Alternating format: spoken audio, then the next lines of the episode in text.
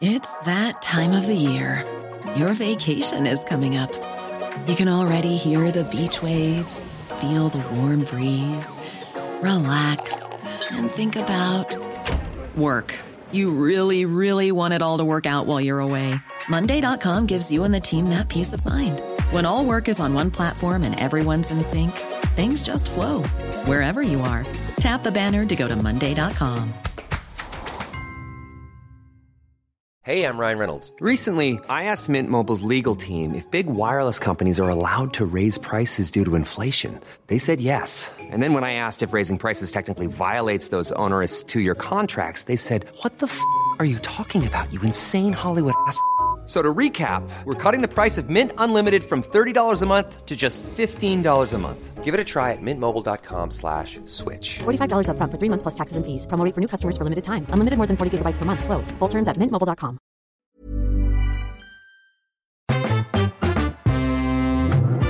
hear me? Can you hear me on the phone?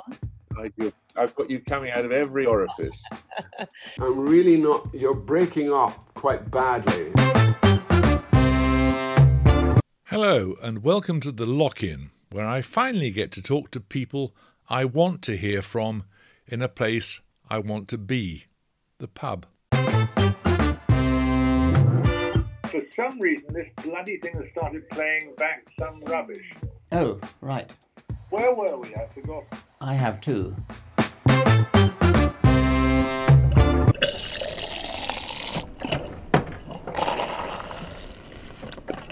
We're talking today to a man described or accused in one of the papers as belonging in a half light of men in Burberry Macs and Trilby hats, of Cambridge spies and suburban disguises, of an era in which it was possible to believe in a murderous cause so strongly that you were willing to betray your country for it.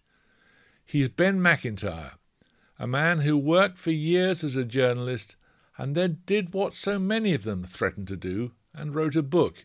In fact, he's written several of them about deceit and deception, about patriotism and treachery. You've probably heard of them, even if you haven't read them. Operation Mincemeat, Operation Zigzag, A Spy Among Friends, Double Cross, The Spy and the Traitor, and now Agent Sonya. Ben, this is an extraordinary story. For people who haven't read your book, perhaps you can give us a rundown on Agent Sonya. With great pleasure. Um, I'll start kind of towards the end of the story, then I'll roll back. If you'd been in the Cotswolds village of Great Rollright in 1945, you might have met Mrs. Burton. Uh, with her three children and her husband Len, who worked in the machine shop in Chipping Norton, and she would you would have seen her coming out of her cottage, a little stone cottage, and climbing onto her bicycle and cycling off into the countryside. What you wouldn't have known was that Mrs. Burton was really Colonel Ursula Kuczynski of the Red Army, who had built an enormous radio transmitter in her privy in the back garden, with which she was communicating with Moscow. And what she was sending them were the atom bomb secrets. So she had spies operating within the British atomic weapons program. And she was really the most important conduit for those secrets. Uh, in the course between 1941 and 1945, they transferred from Klaus Fuchs, who was a communist spy inside um, the weapons program, they, they transferred 570 pages of documents, the entire blueprint for building the atomic bomb. So when the Soviets detonated their bomb in 1949, that was that was down to Mrs. Burton of Great Rollright. It's an amazing story. How did you come by it? Purely by accident, as these things almost always happen. Really, I was I was actually researching a completely different story, which was about. Again, very little known, which was that towards the end of the war, the American intelligence service began parachuting anti-fascist Germans into the Reich to try and you know to try and find out what was happening as the Reich fell apart. And these were recruited in London. And the American intelligence officers that did it contacted the local German emigre community to try and find anti-Nazi Germans. And these were duly provided by the German emigre community in Hampstead, believe it or not, where most of them lived. What they didn't know, however, was that they were being provided by Ursula Kuczynski. So these agents who were supposed to be working for the Americans were in fact working for the Soviets via her. So that's how I first came across her. And then I spooled it back. And found this extraordinary story that starts way, way earlier in, in, Weimar, Germany in the 1920s. And her story after that takes her to China, to Japanese occupied Manchuria, to Poland on the eve of Nazi invasion, to Switzerland, and then only finally to Great Rollright in the Cotswolds. Do you like her?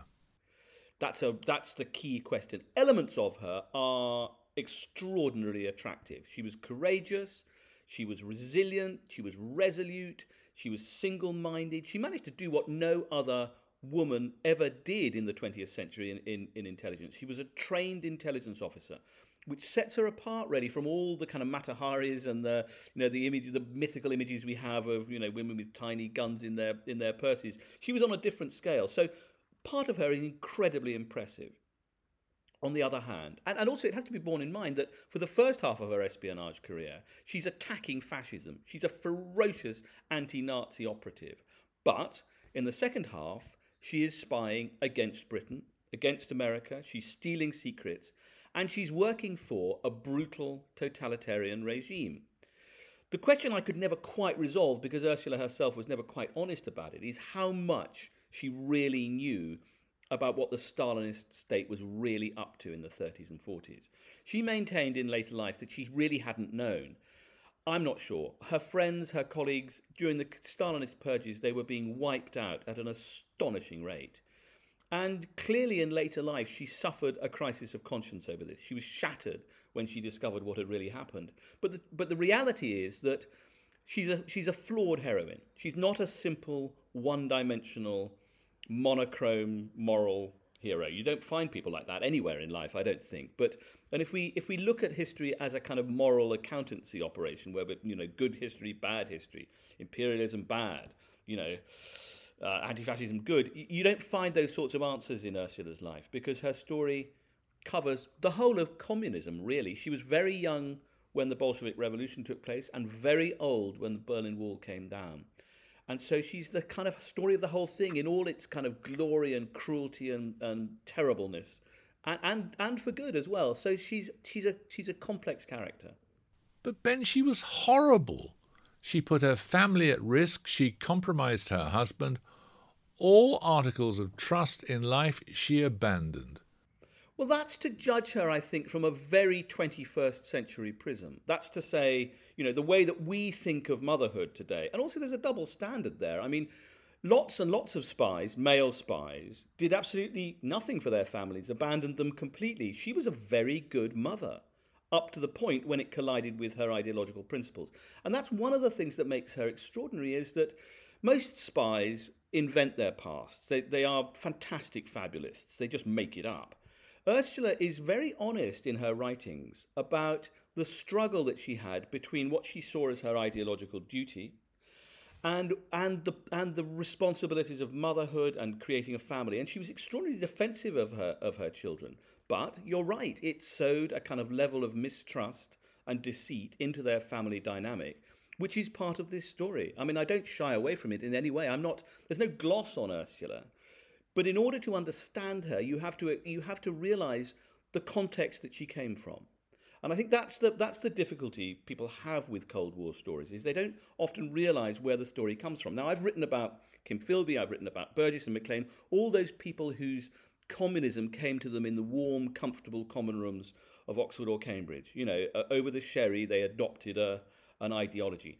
Ursula came to it in the chaos and miasmic horror of Weimar Germany when the Nazi Party was on the rise, fascism was on the march, and many people thought, and I think many of us might have thought the same thing in those circumstances, that the only way to stop it was communism. You're making excuses for her. People die as a consequence of what spies do. They do if they're not very good. Nobody died as a result of what, of what Ursula did. In fact, look, you can say that quite a lot of people were made safer by what Ursula did. You're sort of forcing me into a position of having to defend her which is not not right because if you read the book, you'll see that I'm extremely nuanced about my take on Ursula. But her argument, admittedly made retrospectively, but hard to argue with, was that by providing the Soviets with the evidence and, and the uh, information in order to build an atomic weapon, what happened as a result of that was the balance of power that ensured, you know, the, the, the fragile era of mutually assured destruction. That, looking back on it, made us probably all safer. And look at it another way. I mean, America first. It's very much in our minds at the moment. You know, there is a there is a there is a great America first operation underway. If America in 1945 had been the only country with the atomic weapon, it wouldn't just be America first. It would be it would be America absolutely hegemonic and dominant. Now, I'm not sure that's a world I would have wanted to live in. Would you prefer to live in a balance of terror, would you? It worked. It kept us all safer. It really did. I mean, do you, do you not think you'd rather have had a kind of utterly dominant capitalist system dominating the world? I'm not sure I would. You think she influenced the course of history then? Oh, undoubtedly. Undoubtedly. And look, I'm not saying necessarily entirely for the better. I think that whole question of whether, you know, the era of mad and mutually assured destruction made us all safer, I mean, I think that is properly debatable. But it's certainly, it's a perfectly valid and respectable argument. And I'm not sure you, Jeremy, as an old trot, I'm not sure you wouldn't in 1930 have taken a look at, you know, the rise of, of fascism and thought, hang on, there's only one way really to stop this. I mean, that was a perfectly respectable thing to do. This is someone who, you know, I mean, she battled against fascism for, for 15 years and she was very effective. She came very close to assassinating Hitler. Now, it didn't happen because of the Molotov Ribbentrop Pact. It was called off at the last moment when the, the Nazis and the Soviets went into alliance. To her horror, you know, she'd, she'd spent her life battling fascism, and suddenly the cause that she believed in was in this unholy alliance with the enemy. But that was weeks before she was due to launch the plot to kill Hitler, and it, she would undoubtedly have carried it out. And you think it could have worked? It, it's what if history, and I'm never too keen on what if history, but um, it seems to well it, the, the, plot really went like this. On her way to switzerland and this is to jump into the middle of the story she had recruited two british communists uh, veterans of the spanish civil war who'd fought on the republican side who were committed to to communism. And the, one was based in munich and one was based in frankfurt. And the munich based one who was called alexander Foote and these were agents of ursula that she was running inside the reich in the run up to the war.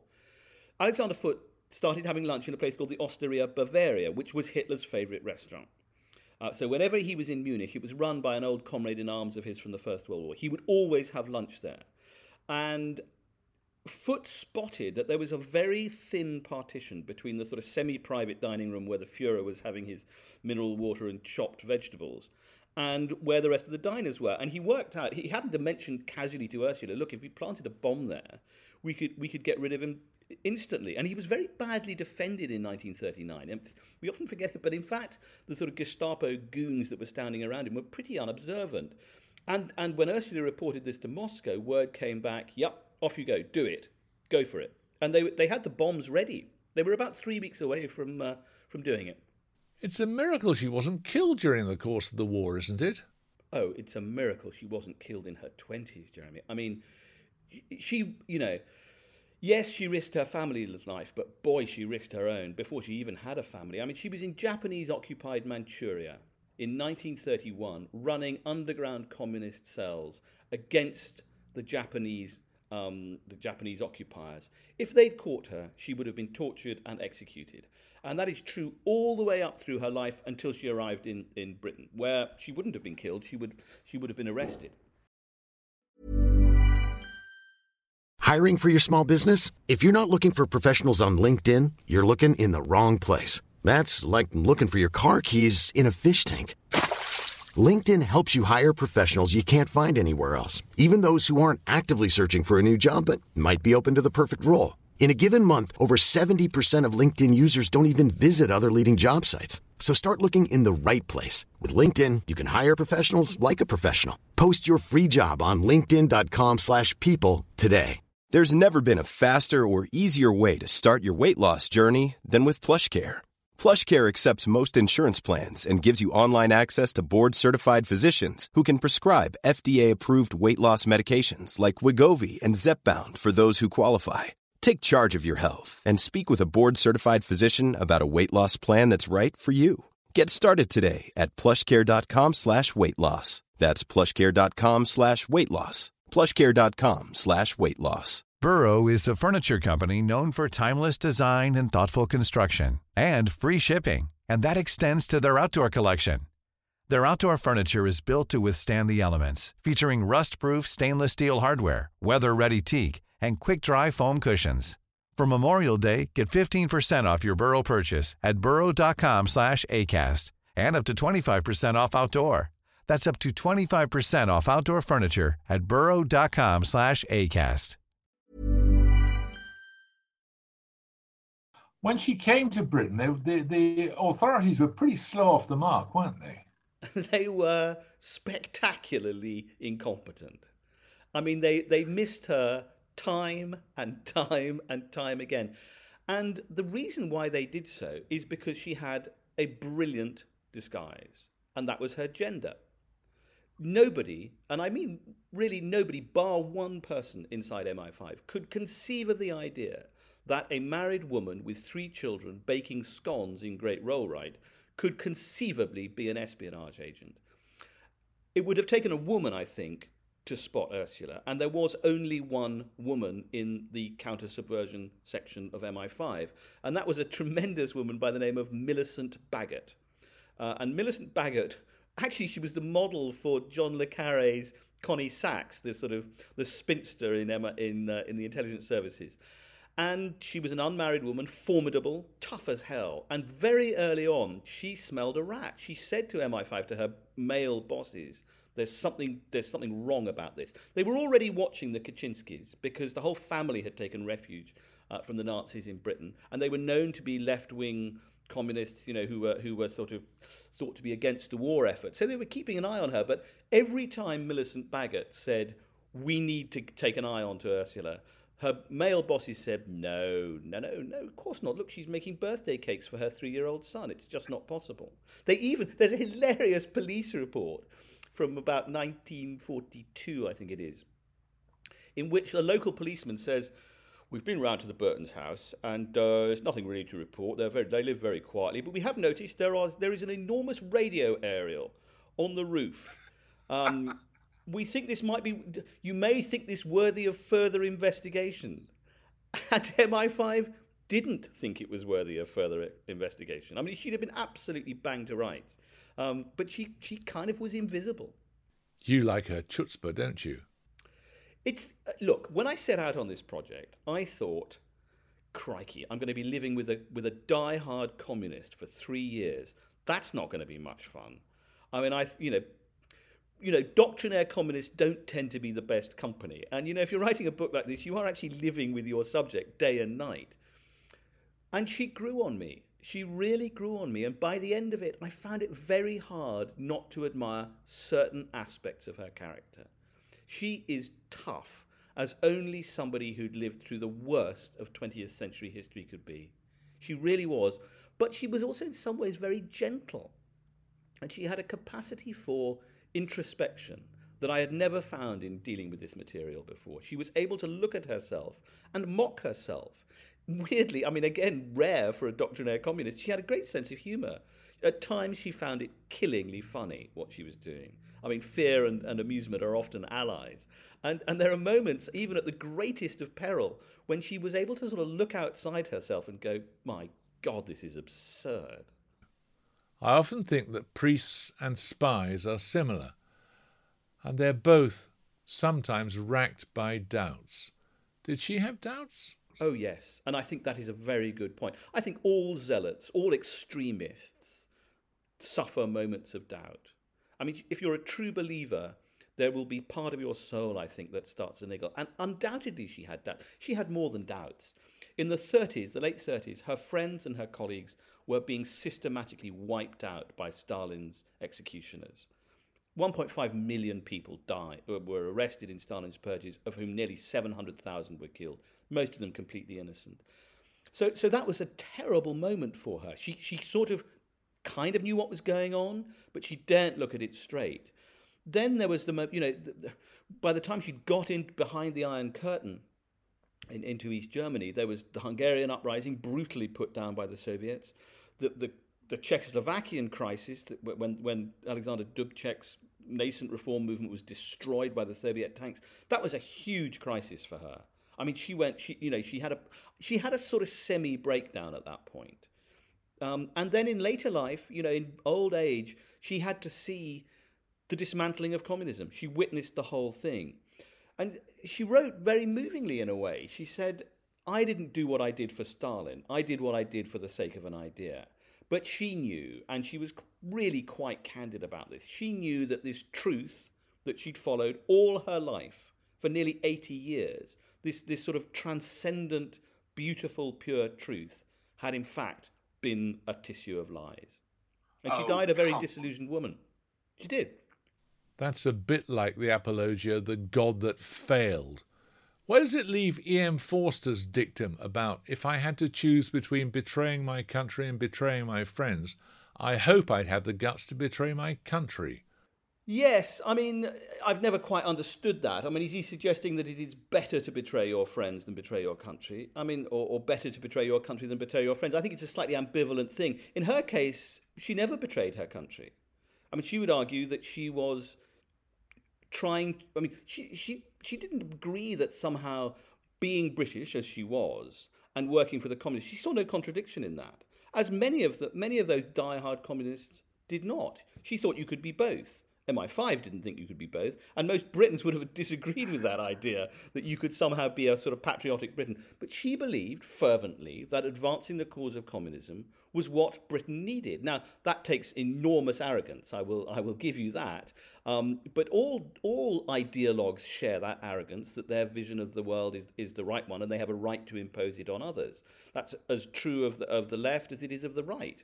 Um, so, and it, indeed, it is as true of capitalist and democratic countries as it is of all others. So, I, look, I'm not. I, she's not a one-dimensional character. I'm not trying to say that she was a perfect human being. In fact, I'm quite the reverse. I think she had enormous and very complex flaws, but she she had a kind of spark of humanity that re, re, actually, I think, saves her from becoming a communist monster.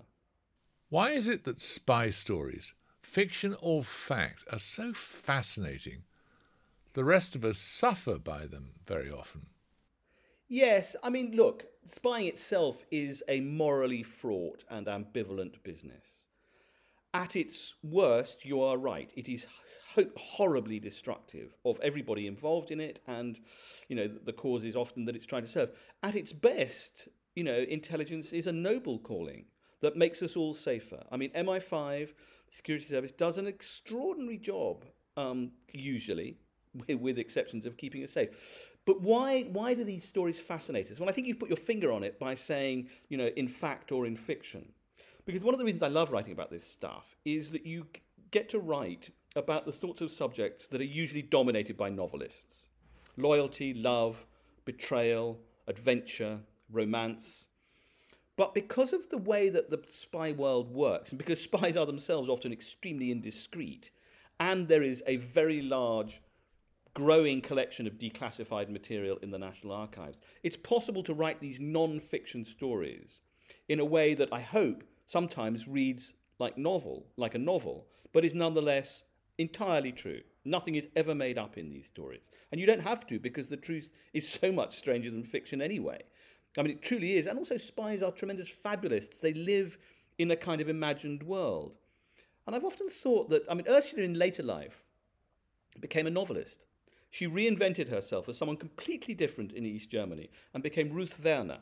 And she, she published a number of highly successful children's novels. She became really effectively the Enid Blyton of East Germany. Um, and I think that is quite interesting because there is clearly a link between the fictional urge and espionage. It is no accident, it seems to me, that some of the greatest writers of the 20th century were also spies. David Cornwell, John le Carre, Somerset Maugham, Graham Greene, Ian Fleming, John Buchan. These are all people that had, had lived and worked in the kind of semi imaginary world of espionage. And it's not a huge leap to go from there into, into fiction. What you do as a spy very often is to create a false world and you try to lure other people into it. And the better you are at doing that, the better a spy you'll be, and probably the better novelist you'll be. What is the first thing Stella Rimington did when she stepped down as head of MI5? Wrote a bad novel. Several. You've got to be a narcissist, haven't you? yes, I think that helps. Um, I think you have to have a sense of your own drama. You have to be willing to compromise the lives of others. I mean, what MI6 does, in essence, and this is a bald generalization, but MI6 goes to foreign countries and persuade citizens of those foreign countries to betray their own countries for money. That, that's, that's how a large chunk of this works. And to do that, you have to have a pretty narcissistic personality, I suspect. You have to be able to use what persuasive skills you have to encourage other people to do things that are probably not in their best interests. They may serve your higher cause, but they may not be very good for them. So, yes, there is an element of coercion, if you like, personal coercion. Almost the closing words of the book are She was always still and always had been a spy. Now, what does that mean? What is the essence of a natural spy? Is there a type? Oh, I think there is. Definitely. I mean, what that means, I think, is that she had always lived a double life.